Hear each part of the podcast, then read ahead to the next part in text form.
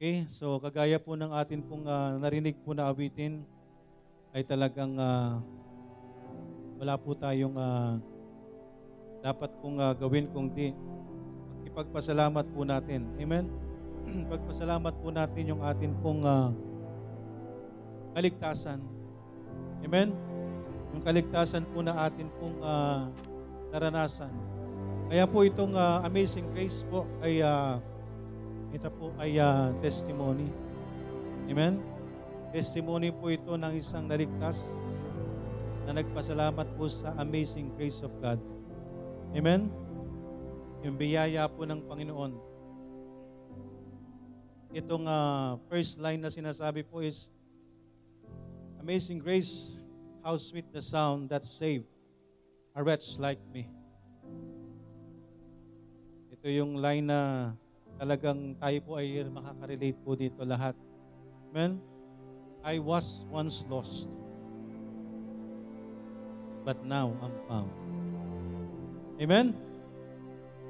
Purihin po ang Panginoon. Was blind, but now I see. Amen? Mensahe na po. Mensahe na. Pwede na tayong umuwi. Di ba? Yung mensahe po ng uh, awitin na ito ay uh, mensahe po ng Panginoon. Tayo po'y pinulot po ng Diyos. Tayo po dati po ay mga hindi mo alam kung nasaan. Tayo po ay sobrang madumi. Uh, sabi nga po tayo ay isang maruming basahan sa harapan po ng Panginoon. Tayo po'y mga nawawala kung saan saan po tayo nandoon. Pero salamat po sa Panginoon, tayo po'y natagpuan ng Diyos. Tayo po'y mga bulag, Dati po tayo mga bulag. Bulag po saan? Bulag sa katotohanan. But now, I see. Amen? Pero ngayon po ay kitang-kita po natin.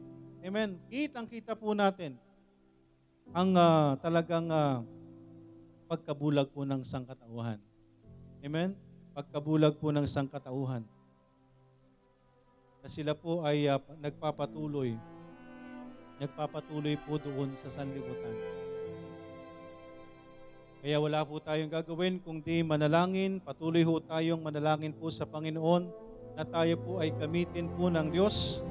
Gamitin po tayo ng Diyos sa atin pong uh, pagbabahagi ng salita po ng Panginoon. Tayo po tumayong lahat mga kaibigan, tumayo tayong lahat mga kapatid.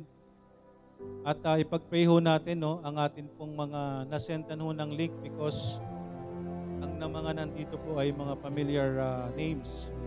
Mga uh, nandito na rin po ito sa atin po, kabilang na ho, uh, nandito na ho sa atin. May mga nananambahan na po dito. At yung nagpapatuloy po sa pakikinig sa online na kasama natin nasa ibang probinsya. Sila pa lang po nandito, tatlo pa lang. Wala po yung mga bisita. Okay? So pag-pray po natin, pag-pray po natin mabuti na nawa ay dumating po sila. Same naman po yung link po natin. Again, Proverbs 11.30. Basahin po natin muli. Proverbs 11.30. Nandiyan na po. Proverbs 11.30. Basahin po natin ang sabay-sabay muli. Ready, read. The fruit of a righteous is a tree of life, and he that winneth souls is wise. Tayo po saglit pong manalangin. Dakilang Diyos na nasa langit, muli maraming salamat po sa mga oras pong ito. Kayo po ang patuloy na kumilos sa bawat isa po sa amin. Gabayan niyo po kaming lahat.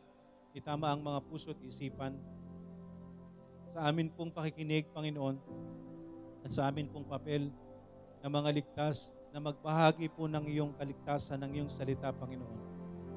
Tulungan nyo kami, Panginoon, itama nyo po yung mga puso at isipan po namin sa mga oras po ito. Maraming maraming salamat at sa mga na, na, nasendan po namin ng link, nawa yung mga naka-attend po kanina umaga, naway na magbalik po sila o kung sino man po na maaari nyong may padala, Panginoon. Sa mga nasendan po namin ng link, ng mga mahal namin sa buhay, naway makapakinig po ng iyong salita.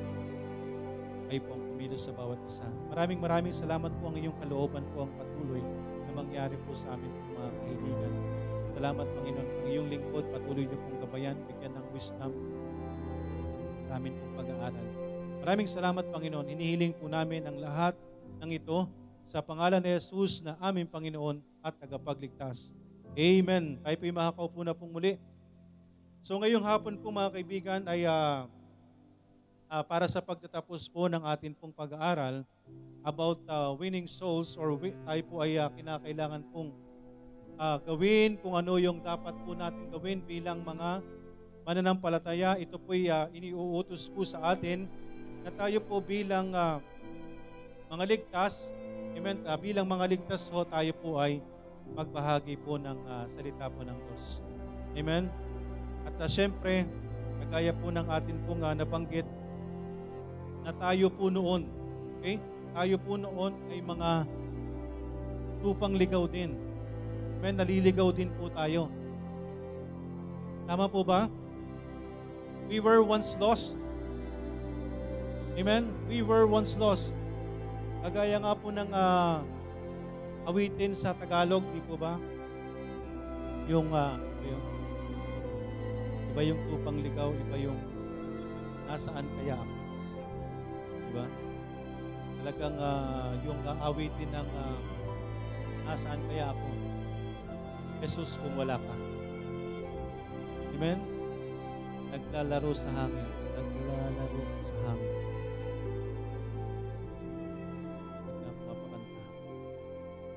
Pero napakaganda po nung ah, awitin po ng Panginoon para sa Panginoon na tayo po ay ah, parang tupang ligaw or talagang tupang ligaw. Tayo po ay naglalaro sa sanlibutan. Di alam kung saan patungo. Amen? Kagaya nga po ng testimony ho kanina, ano kayang purpose natin? Di po ba? Nung tayo'y nabubuhay dito sa mundo, wala pa tayong tamang relasyon sa Panginoon, hindi natin alam kung anong purpose natin.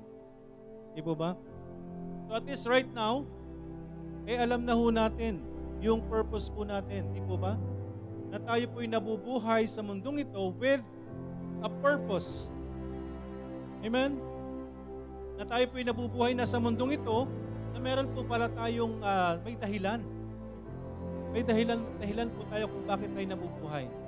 Hindi ho tayo mag-dwell dito sa mundong ito ng wala lang o doon sa mundo na ito na punong-puno ng kapigatian, punong-puno ng problema, pagsubok, lahat, struggles, lahat na ng masasamang mga pangyayari.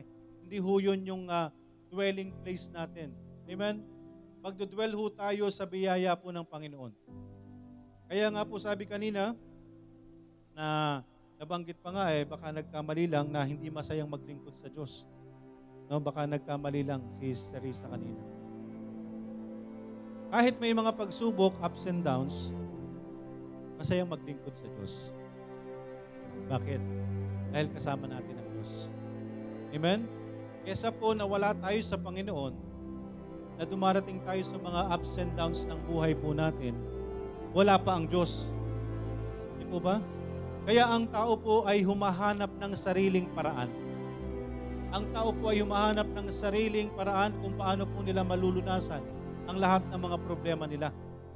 Sa sariling paraan po nila hinahanap paano sila, paano masusolusyonan po itong bagay na ito. Paano, marara, paano malalagpasan po ang pagsubok po na ito. Paano lulutasin ang problemang ito. Paano haharapin ang kinakaharap na problema. Yun po ang tao kung wala po tayong salita ng Diyos, wala tayong relasyon sa Panginoon, para ho tayong hindi natin malaman kung saan tayo tutungo. Hindi natin malaman kung ano po ang gagawin po natin. Pero salamat po sa Panginoon. Amen? Salamat po sa Diyos na tayo po'y natagpuan po ng Panginoon. We were once lost but now we're found. Was blind but now we see. Amen? Kitang-kita na po natin. Kitang-kita ho natin dahil bakit po? Meron tayong liwanag. Saan po galing yung source ng liwanag po natin? Sa Diyos. Amen? Ang walang Diyos, mga kaibigan, ay andun po. Ang darkness, may darkness po because of the absence of light. Amen? Nagkakaroon lang po ng darkness kung wala po yung liwanag. Okay? So yung darkness po dapat hindi nag exist Because there is the light. Pero dahil ayaw po nating tanggapin, nag exist po sa buhay ng isang tao yung kadiliman.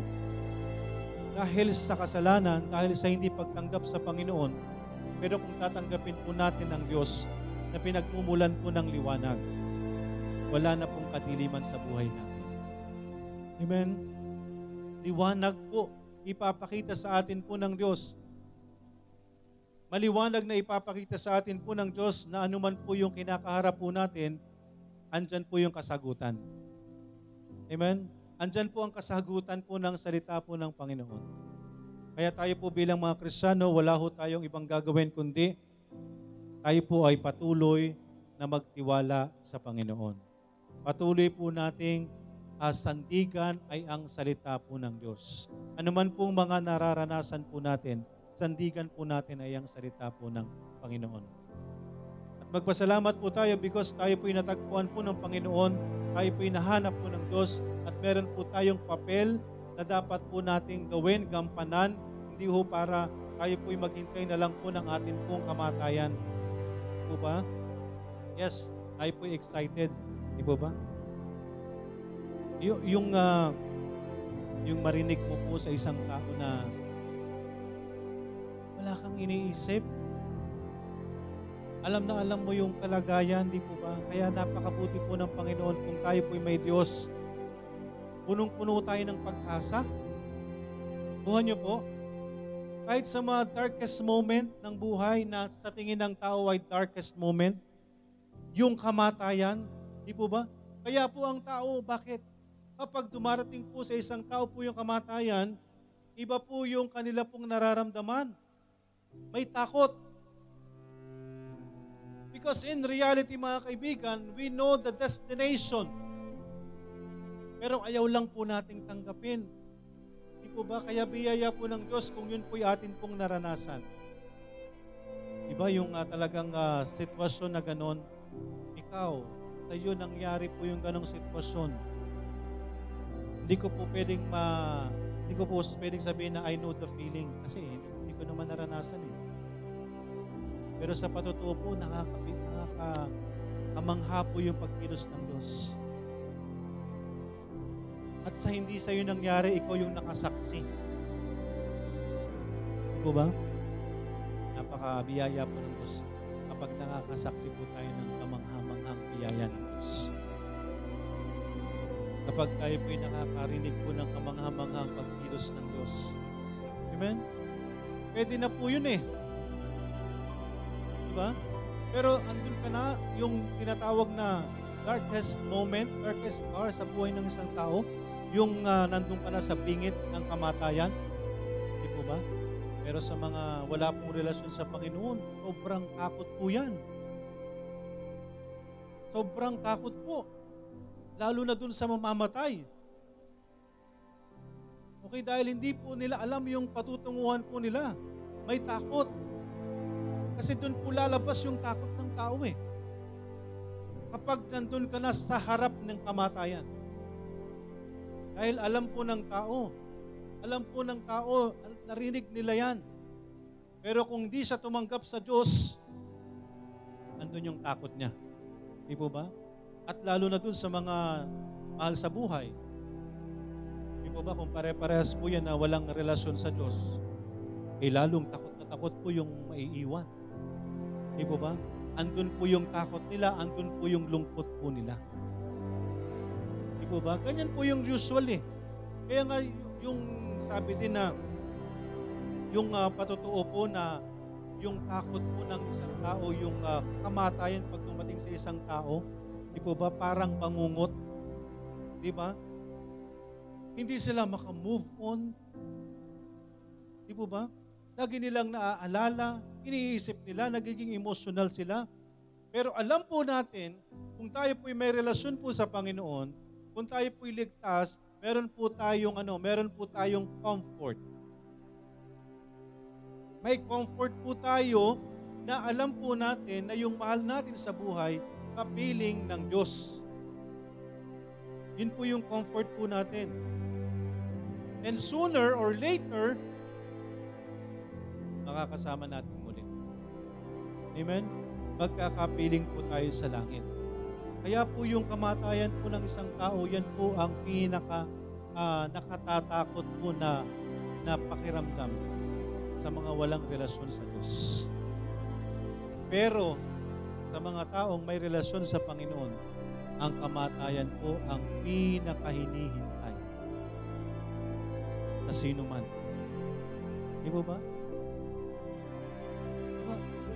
Para marinig mo po na nalungkot pa siya kasi na, nagkamalay pa. Hindi pinabalik po. Hindi pa pala oras. Pero marinig, para marinig mo po yun na handa na po ako. Kung ano pong gawin mo sa akin, kung kunin nyo na po ako. At wala kang dapat alalahanin. Because kung may naiwan ka, bahala ang Diyos sa kanila. Hindi po yan pababayaan ng Diyos. Yan po ang makukuha nating pabor sa Diyos. Tandaan po natin yan mga kaibigan. Tayo po bilang mga, mga anak ng Diyos, bahala ang Diyos po sa, sa mga maiiwan po natin. Kasi yan po yung magiging dahilan eh. Alam niyo po yun? Baka sila yung maging dahilan eh para ayaw mong, ayaw mong tum- sa Panginoon. Di po ba? Ayaw mong tanggapin yung appointed time sa iyo ng Diyos. Hindi po, di po ba? Kaya yung mga yung mga mahal sa buhay po natin, kung talagang sila po may kaligtasan, di po ba? Tanggap na tanggap po nila yung panahon na yan. Tanggap na tanggap po nila yung moment kinatatakutan ng mga taong walang relasyon sa Diyos. Pero pinakahihintay ng mga taong may relasyon sa Diyos. Pinakahihintay po natin. Because yun po yung totoo. Yan po yung totoong sasabihin po natin na tapos na ang paghihirap natin. Amen? Tapos na po. Nangyari na po sa atin kapag dumating po tayo sa kamatayan. Pero as long as nandito ka, kung nakaranas ka man ng near-death experience, pero hindi pa rin, hindi pa rin nangyari, may dahilan. Amen? May dahilan pa ang Diyos. Sabi ko nga po sa Kanya, may mission ka pang gagawin. Meron, ka, mayroon pang ipapagawa sa iyo ang Panginoon. Yun ang katotohanan. Hindi pa appointed time. Amen? Hindi pa appointed time. At baka nga po talagang ginagamit lang siya ng Diyos. ginagamit siya ng Diyos para sa isang kapatiran. Papakitaan ko nga to. Sasabihin ng, sensya ka na anak ha, kailangan ko lang sampulan to, isang to eh. kailangan makakita to ng himala eh. Diba? Kaya, sabi nga po ni Sis Lisa, hindi, may, hindi niya maintindihan yung sinasabi ng isa na blessing sa kanya. Yun po yun. Amen? Yun po yung blessing po doon. Yung mamamatay ka na, blessing pa sa kanya. Di ba? Saan ka po nakakita po niyan, mga kaibigan? Pinag-uusapan po natin kamatayan. Eh bakit masaya tayo? Nakuha nyo? Nakuha nyo yung pagkakaiba? Ang Kristiyano kapag pinag-usapan ay kamatayan, masaya. Masaya. Kasi katapusan na eh. Ng paghihirap dito. Eh kung kagustuhan nga lang ng Panginoon, di po ba tayo na, tara na. Ngayon na. Di po ba? Sino pong uh, ayaw kung ito yung panahon natin? Kung sabihin ng Diyos na tayo kukunin na ng Diyos ngayon, sabay-sabay, mayroon po bang magpapaiwan? Uy, kahangalan po yun. Di po ba? Kung ikaw ay ligtas tapos ayaw mong sumama, ito na yun, yung appointed time mo, tapos na yung paghihirap mo sa mundong ito, tapos aayawan mo. Di baka hindi ka talaga ligtas na. Di po ba? Pero sabi nga po, kapag dumating sa isang uh, tao, sa isang krisyano, pinag-usapan po natin ay kamatayan. wala tayong maramdaman kahit anong takot. Di po ba? Wala tayong maramdaman. Siguro yung lungkot, sabihin natin, na tayo, na tayo po yung magkaroon ng kalungkutan, yung lungkot po natin, dahil sa mga mahal sa buhay.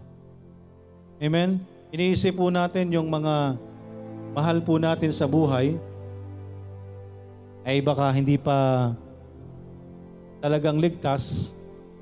Di po ba? So inaalala po natin. Pero sabi nga po, Diyos po ang bahala sa kanila. Amen?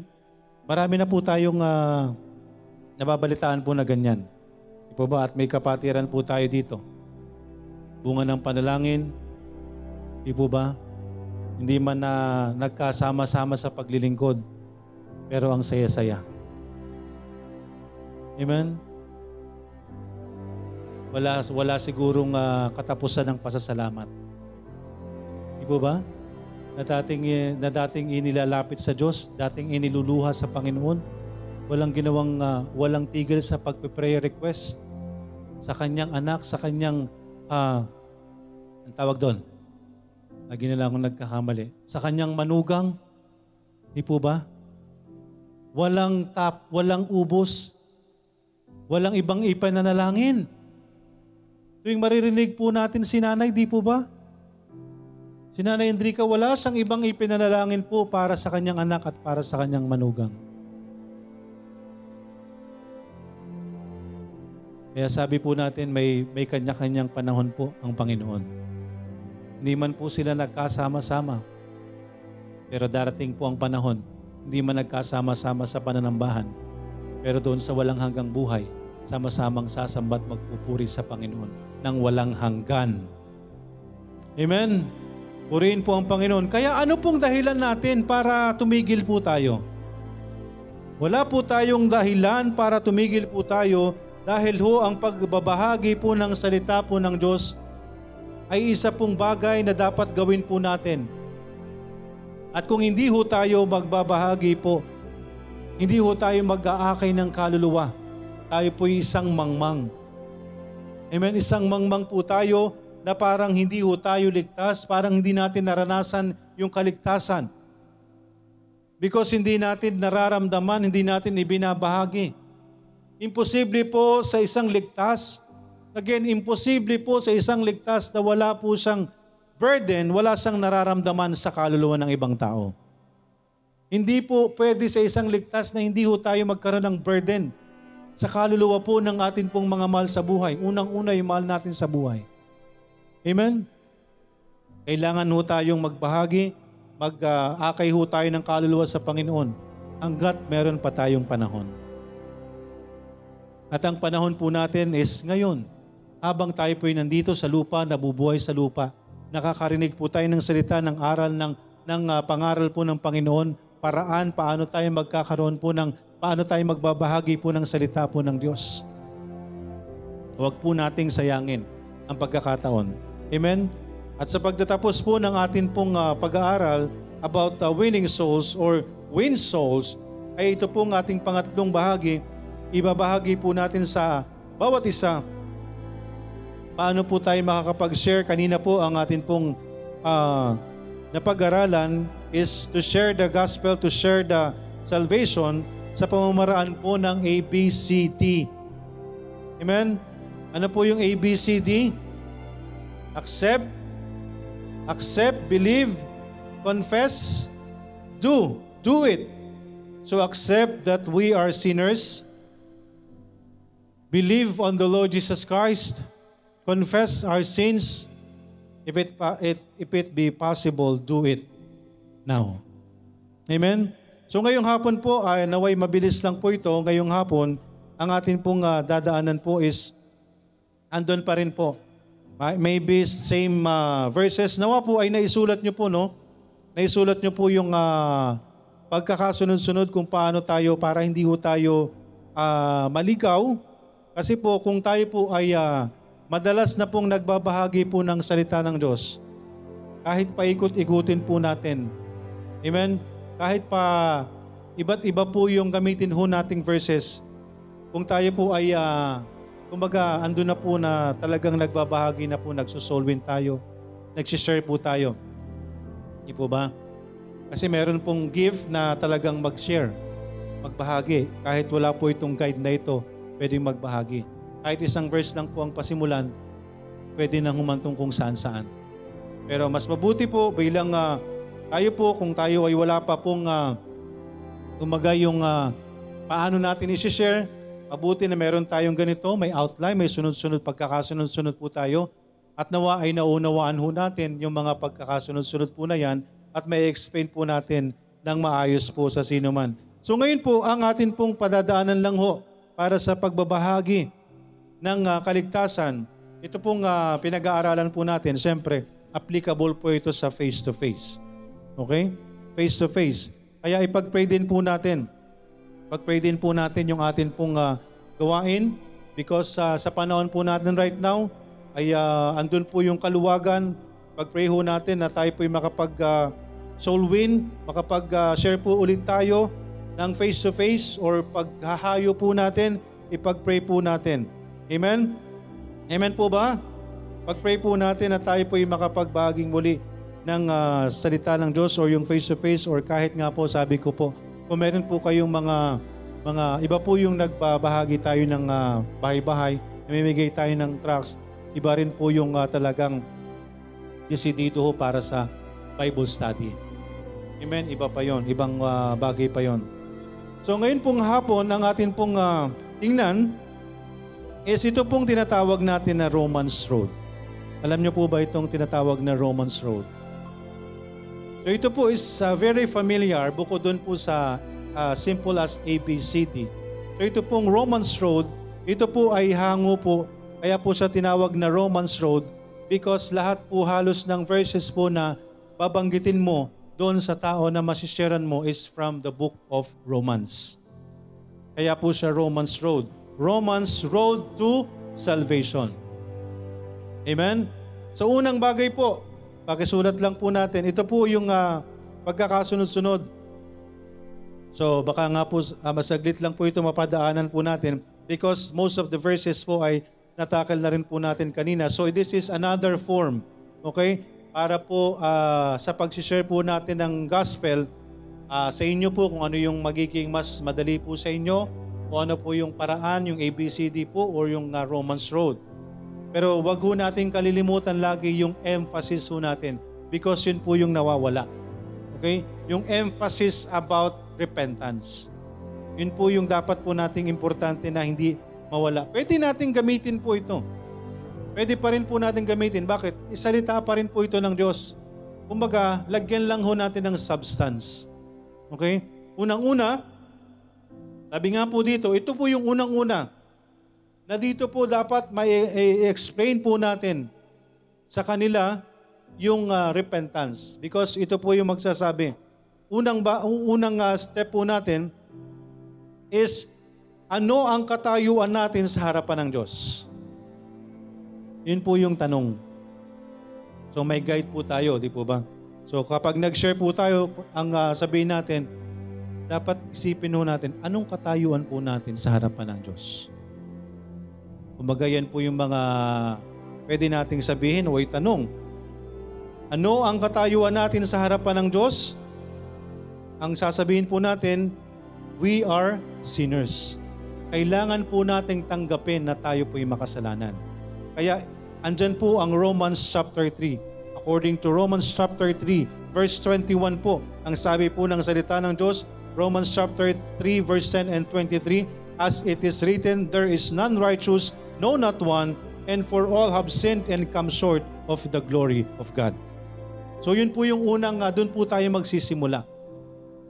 Itatanong ho natin, ipaparealize po natin ano ang katayuan natin sa harapan ng Diyos. So sa harapan po ng Diyos, tayo po ay makasalanan. At yung katayuan po natin na yun at na bilang makasalanan, kay na kailangan po nating tanggapin. Okay? So andyan pa rin po, nakakonect pa rin, let us admit. Okay, let us admit that we are sinners. So number one, ano po ang katayuan natin sa harapan ng Diyos? Tayo pong lahat ay makasalanan. kailangan po nating tanggapin. Romans chapter 3 verse 10 and Romans chapter 3 verse 23. 23. As it is written, there is none righteous, no not one. For all have sinned and come short of the glory of God. So ngayon, nakita po natin na tayo po'y makasalanan, nalaman po natin yung katayuan po natin, na tayo po'y makasalanan sa harapan ng Diyos. Pangalawang bagay, i- i- ididiretso na po natin doon. Okay, so sa pagbabahagi po natin, di naman po natin kailangan sambahin. Ma'am, number one. Okay? Huwag po kayo mag-enumeration ha pag nagsishare po tayo. Alam niyo po ba ma'am, number one, tayo po yung makasalanan. Huwag na po, di ba? Guide lang ho natin. Kunwari hindi kayo tumitingin pag ganong-ganong kayo, di ba? Nung ako po ay nasa Bible school, ginawa ko po yun. Wala akong kodiko nakasulat sa Bible. So binabasa ko yung Biblia, andun yung mga keywords ko. So yung binabanggit ko po sa inyo, ginawa ko pa po yun nung ako'y Bible student. Ano ang katayuan natin sa harapan ng Diyos? Let us admit that we are sinners. Yan po yung ginamit ko nung ako'y nasa Bible school. Tapos, Romans chapter 1, number 1, Romans chapter 1 verse 23. Nakasulat po dyan. Tapos, sa tabi po ng Romans chapter 3 verse 23, may arrow. Arrow para dun sa number 2. Romans chapter 6 verse 23, nakalagay dun. Saka ko bubuklatin yung 623. So pagdating ko po ng 623, ano po ang kabayaran ng kasalanan? So since tayo po ay may kasalanan, okay? Since tayo po ay makasalanan, nakalagay po dyan, merong kabayaran ang kasalanan. Ang kabayaran po ng kasalanan is death. Okay? Ang kabayaran po ng kasalanan po is death. That is according, so ngayon mo sasabihin, according to Romans chapter 6, verse 23. Sabi po sa Romans chapter 6, verse 23, For the wages of sin is death. So yan po yung kabayaran ng kasalanan, kamatayan. But the gift of God is eternal life through Jesus Christ our Lord. At this point mga kaibigan, dun mo po ipapasok, dun natin sasabihin yung dalawang uri ng kamatayan. Okay? For the wages of sin is death, but the gift of God is eternal life through Jesus Christ our Lord. Meron pong dalawang uri ang kamatayan. Una po, physical death. Pangalawa, spiritual death. Ano po yung physical death? Ang physical death po yung kamatayan ng atin pong katawan. And spiritual death, alam po natin, nabanggit po natin kanina, yan po yung spiritual separation. Spiritual death is yan po yung pagpunta po sa impyerno. Nabasa ho natin yan. So dyan po papasok mga kaibigan, yung mga cross reference. So nabanggit natin kanina, saan po natin makikita po yung death? Ano po yung tinutukoy po na death? Yung second death. Di po ba? May mapapansin ho tayo, for the wages of sin is death, but the gift of God is eternal life through Jesus Christ our Lord. So yung mararanasan po natin is not that the physical death. So ang physical death po is, yun po yung kamatayan ng atin pong katawan. Pero hindi po yun ang tinutukoy po ng salita ng Diyos na ito. Ang tinutukoy po na wages of sin dito is the second death. Ngayon po natin, yun po bubuksan po natin yung Revelation chapter 21 verse 8. Doon po papasok yung Revelation chapter 1 verse 8. And then after Romans chapter 6 verse 23, number 2, pangatlo po, nakalagay po doon.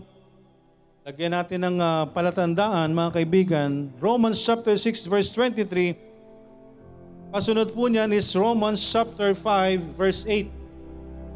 Okay? May kabayaran po ang kamatayan. Yun po ay ang pagpunta natin po sa impyerno, pero magpasalamat po tayo mga kaibigan because there is the gift of God.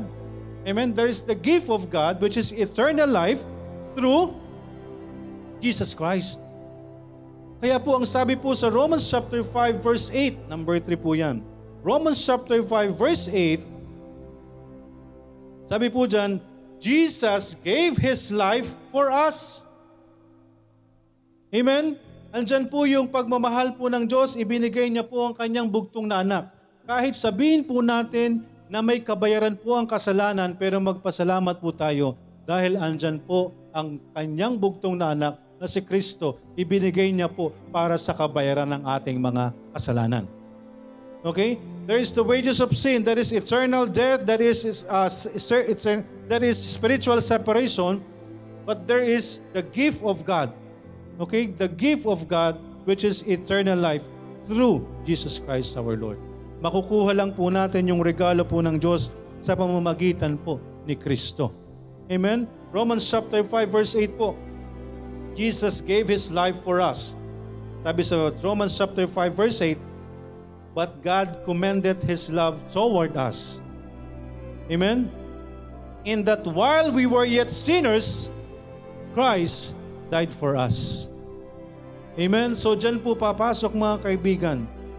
Kahit may kabayaran ng kasalanan, andyan po yung pagmamahal po ng Diyos. Andyan ang biyaya ng Diyos. Andyan ang regalo ng Diyos.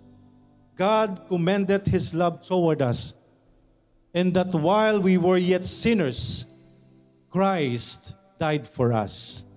Amen? Christ died for us. And pwede nyo rin pong idagdag po dyan yung John chapter 3, verse 16. Amen? For God so loved the world that He gave His only begotten Son, that whosoever believeth in Him should not perish but have everlasting life. Amen? Unang bagay po mga kaibigan, ano ang katayuan natin sa harapan ng Diyos? Tayo pong lahat ay makasalanan. Pangalawang bagay, may kabayaran po ang kasalanan. Pero salamat po sa biyaya ng Diyos. Andyan po ang pagmamahal ng Diyos. Ibinigay niya ang kanyang sariling buhay. Si Kristo ay ibinigay niya ang kanyang sariling buhay. He died. Amen? He died for our sins. God commended His love toward us in that while we were yet sinners, Christ died for us. Number four, yan po papasok mga kaibigan ang number four which is Romans chapter 10 verse 13. Kapag nalaman po ng uh, ating kausap o ng sino man na ating pumababahaginan, ano po yung sitwasyon, kalagayan po natin sa harapan ng Diyos. Okay, dito po papasok mga kaibigan that we need to confess. Okay? Kailangan po nating tumawag sa Panginoon. Romans chapter 10 verse 13. Sabi po dito, For whosoever shall call upon the name of the Lord shall be saved. Amen? So dyan po natin na uh, sasabihin na we have to call upon the name of the Lord kaya kailangan po nating lumapit po sa Panginoon. But then give emphasis mga kaibigan doon sa number one. Again, ano po yung number one? Tayo pong lahat ay makasalanan. Ano ang sitwasyon natin sa harapan ng Panginoon? Diyan po natin ipapasok po yung repentance, yung pagsisisi, yung pagkakaroon ng tamang kaisipan. Pagsisisi, realizations of one's fault and wanting to make it right. So ha, paano to tayo maliligtas sa Panginoon? Paano tayo tatanggap sa Diyos? Paano natin makukuha ang kanyang kaligtasan kapag inamin at natin na tayo makasalanan. Okay? Na, na nagtiwala tayo sa ating Panginoon, tumawag tayo sa Panginoon. Romans chapter 10, verse 13, For whosoever shall call upon the name of the Lord shall be saved. Amen? At itong mga, mga verses na binabanggit po natin, para hindi ho kayo mahirapan, is pwede nyo rin pong i- may memorize. Yung pagkakasunod-sunod at yung mga verses. So after po na malaman po natin that we have to call para sa Panginoon, para sa kaligtasan, isama rin po natin mga kaibigan, Romans chapter 10 verse 13 and Romans chapter 10 verse 9. Paano po tayo tatawag po sa Panginoon? Paano po tayo lalapit po sa Panginoon? Ito po yung panglima.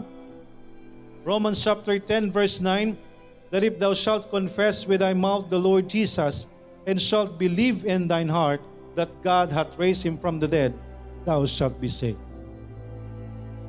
Paano po tayo lalapit po sa Panginoon? Paano tayo tatawag sa Diyos? Kailangan po nating lumapit sa Panginoon, tumanggap tayo sa Panginoon, manalangin tayo sa Diyos, aminin natin sa Panginoon ang ating mga sarili, hindi lamang po sa mga bibig. Amen?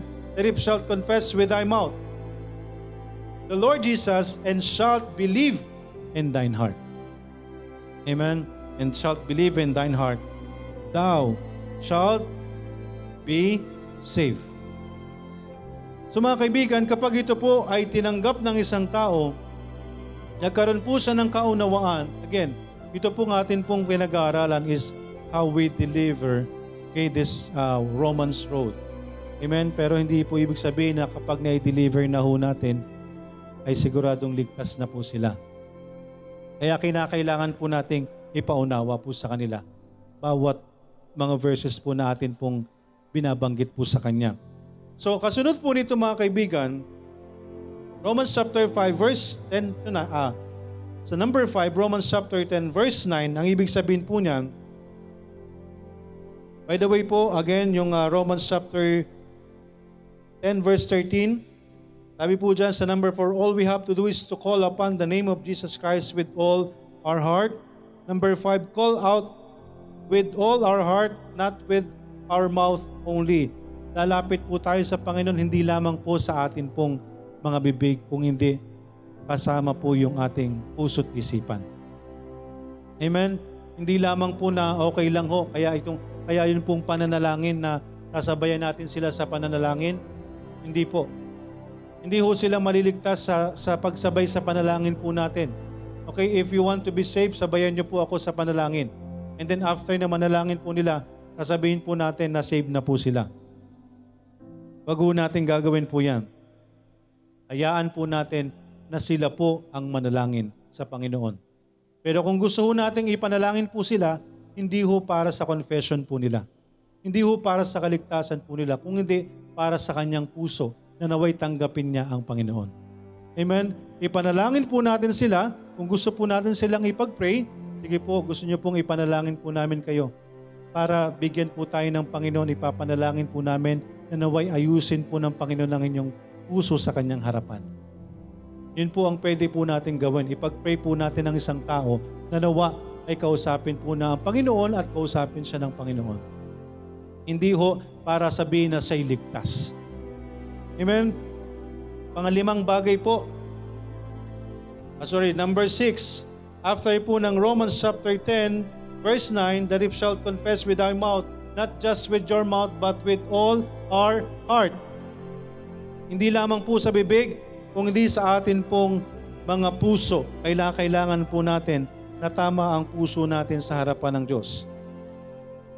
So sa, sa Romans chapter uh, 6 po, Romans chapter, uh, number 6, Romans chapter 8 verse 1, ito po mga kaibigan, na kapag sasabihin po natin, pwede nating sabihin na kapag ginawa po natin ang mga bagay na ito, inamin po natin sa Diyos ang ating kasalanan, nanalangin po tayo sa Panginoon, nagtiwala tayo kay Kristo, andito po na tayo po ay magkakaroon po ng katiyakan.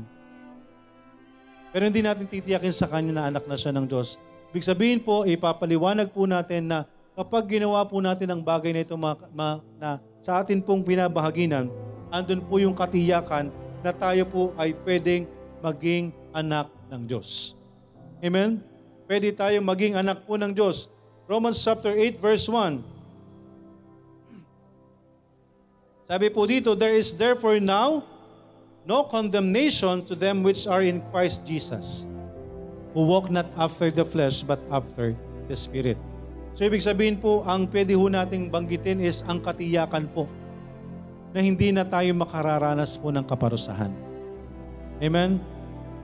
Hindi na po natin mararanasan yung kaparusahan kapag nagkaroon po tayo ng pagtitiwala po sa Panginoon. Amen? Because tinanggap na po natin ang Panginoong Jesus. Kasi po, ang nakalagay po dito, there is therefore now no condemnation. So wala na pong kaparusahan. So ito po yung ibibigay po natin na kasiguruhan, na assurance kapag nagkaroon po siya ng totoong pagsisisi, lumapit po siya sa Diyos, siya po'y nanalangin sa Panginoon, tinanggap niya si Kristo, pwede po nating ibigay yung assurance na wala na pong kaparusahan po sa atin.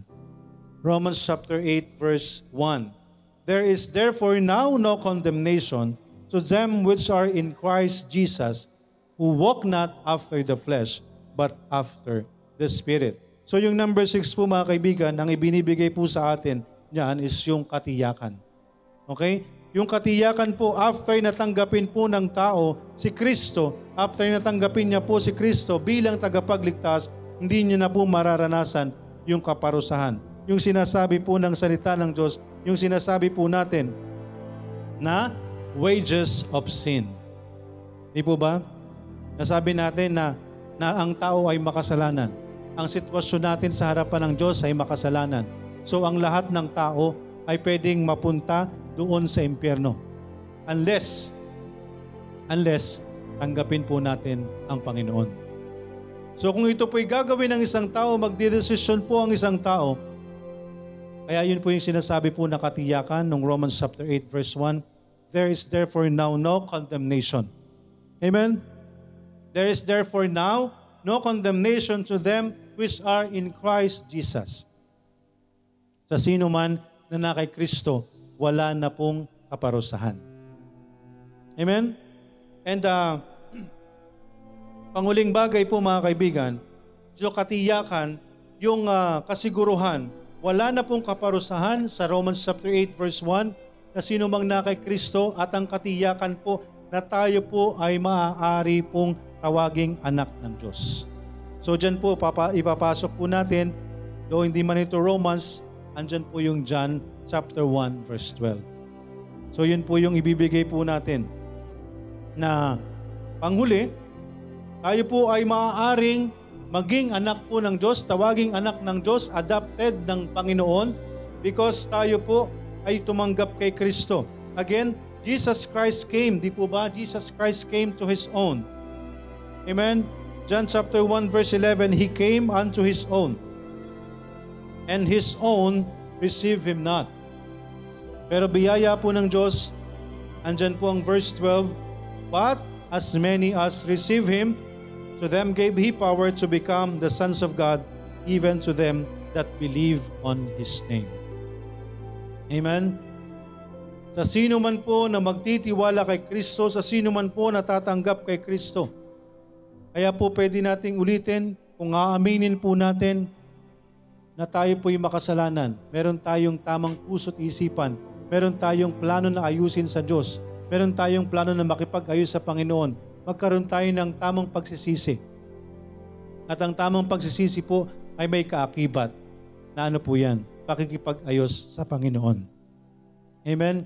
That is the realization of one's fault and wanting to make it right. Yan po ang totoong pagsisisi. Naway naunawaan po natin ang bagay po na yan. And yun pong panghuli, yung assurance, yung sigur, kasiguruhan na kapag tayo po ay tumanggap kay Kristo, tayo po ay magiging kaisa na tawaging kanyang anak. Amen? Tawagin po tayong anak ng Diyos. John chapter 1 verse 12. Panghuling uh, verse po na pwede po nating banggitin. But as many as receive Him, to them gave He power to become the sons of God, even to them that believe on His name. Amen? Sa sino man pong magtitiwala sa Panginoon, sa sino man pong tatawag, tatanggap sa Kanya, sa, sa sino mang magsisisi, again, sa sino mang magsisisi sa kanyang kasalanan, yung totoong pagsisisi, realization ng mga mali at gustong iayos. Yung mga mali na yan sa harapan ng Panginoon, sila po yung magkakaroon ng totoong kaligtasan. Yung totoong pagsisisi. At pananampalataya sa ating Panginoon. Kapag tinanggap natin ang Panginoong Yesus, tayo po'y binibigyan ng karapatan na tawaging anak ng Diyos. Amen? So yung, yan po yung tinatawag po natin na Romans Road isang paraan po na pwede natin gamitin para sa pagbabahagi po ng salita po ng Panginoon. So andyan po, hindi po nawawala yung uh, unang bagay. Di po ba? Yung pinaka-importanting bagay po. Because doon po sa unang bagay, dyan pa lang po dapat maunawaan na po ng tao. yung kalagayan natin sa harapan ng Diyos. Unless tanggapin po ng isang tao na siya'y makasalanan. Okay, hindi po siya maliligtas. Kung hindi aaminin ng tao na tayo po'y makasalanan. Na kailangan nating magsisi sa kasalanan para masabi natin na totoo tayong tumanggap kay Kristo. Hindi natin matatanggap ang biyaya ng Diyos kung wala po tayong pagsisisi sa atin pong mga kasalanan. Amen? Wala po tayong matatanggap na kaligtasan kung hindi natin naaminin na tayo makasalanan. Kaya nandyan po ang Panginoong Isus ay nagpunta rito para sa mga makasalanan na handang magsisi. Amen? Purihin po ang Panginoon, purihin ang kanyang salita at nandyan po ang dalawang uh, pwede po natin gamitin kung ano yung mas uh, madali po para sa atin na gamitin. At yung mga mga Bible verses po na yan, Sinasabi man po natin na hindi mo kailangang magbigay ng mga Bible verses, pero pag nagsusulwin po tayo, hindi tayo pwede magsabi na, tingnan mo na lang yung testimony ko. Di ba ba? Kilala ka ba nila? Sabihin po, yung testimony po natin, hindi lamang po pagsusulwin. Amen? Dapat yung buhay natin, nagpapakita tayo ng maayos sa testimony. Because tayo po bilang mga mananampalataya mga kaibigan, imagine this scene.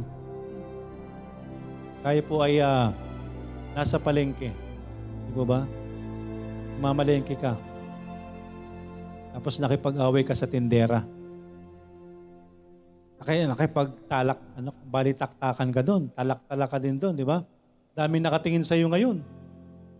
Sabado yun ata. Kunwari, come Sunday, nagsusolwin ka ngayon. Di ba yun yung nagbububanga nga nung kahapon? Di po ba? Nakuha po natin. Di ba?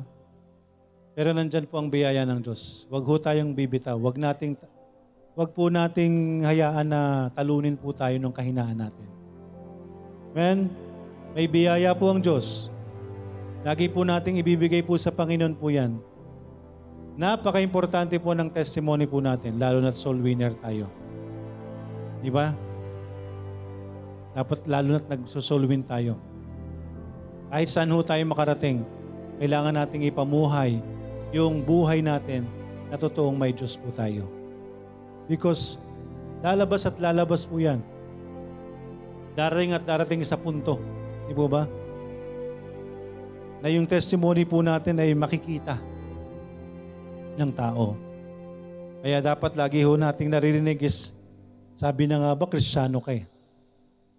Di po ba? Kesa yung, ha? Kristyano ka?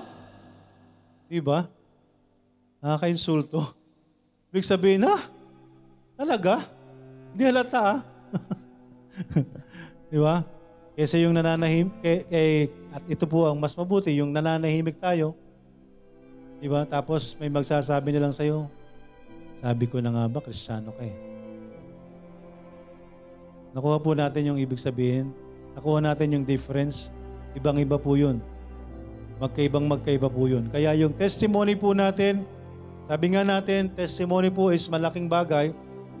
Pero sa pagbabahagi po natin ng salita po ng Diyos, lalo na't mga nagginagawa nating mga soul winning, unless kakilala natin, di po ba, testimony talaga ang labanan po niyan. Pero kung yung makakasalamuha lang natin, na mabibigyan lang natin, masishare lang po natin, eh kailangan ho natin ng salita ng Diyos. Amen, salita ng Diyos. At yung testimony natin, ingatan din natin sa bawat oras. Amen? Purihin po ang salita ng Diyos, purihin ang kanyang uh, salita po na patuloy na pwede po natin gamitin, lalo na po tayo bilang mga mananampalataya. Kailangan po nating magbahagi ng salita po ng Diyos, ang panahon po natin ay palapit na po ng palapit. Hindi na po paganda yung panahon po natin, pasama ng pasama po ang sanlibutan. Amen? Pasama ng pasama po ang sanlibutan. Kaya patuloy ho tayo na manalangin na nawa tayo po'y gamitin ng Panginoon para sa pagbabahagi po ng salita ng Diyos at nawa ang mga nabahaginan po natin ay talagang magkaroon ng tamang relasyon. Amen? Higit sa lahat po, tayo po dito, Pwede ho nating uh, we will, ah, pwede po nating sharean po yung mga, mal, yung mga anak natin. Amen? Sharean po natin, gamitin po natin yung natutunan po natin. Amen po? Patuloy po nating ipanalangin ng bawat isa, maging kabahagi po tayo sa pagbabahagi po ng salita ng Diyos, lalo na po ito'y para sa kaligtasan. Tayo po isaglit pong manalangin. Dakilang Diyos na nasa langit, maraming salamat po sa hapong ito, Panginoon.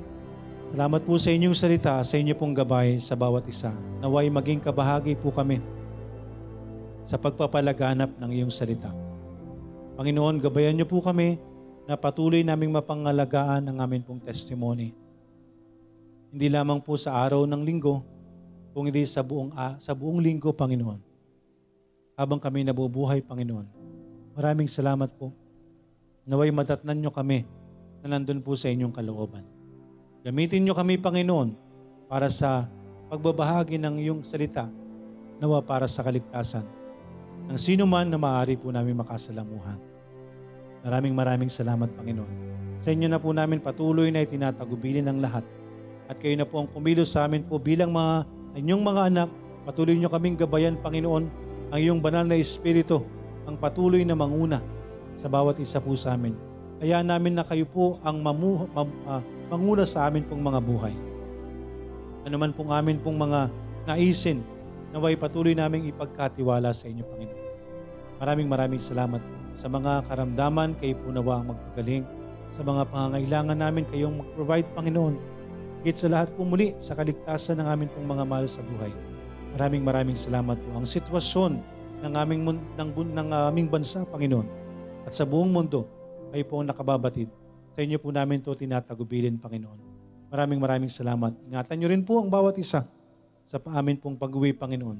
Kayo po ang ah, mapapurihan, Panginoon. Maraming maraming salamat po. Sa inyo na po namin pinagkakatiwala ang lahat at inihiling po namin ang lahat ng amin pong mga panalangin. Sa pangalan ni Jesus na aming Panginoon at tagapagligtas. Amen.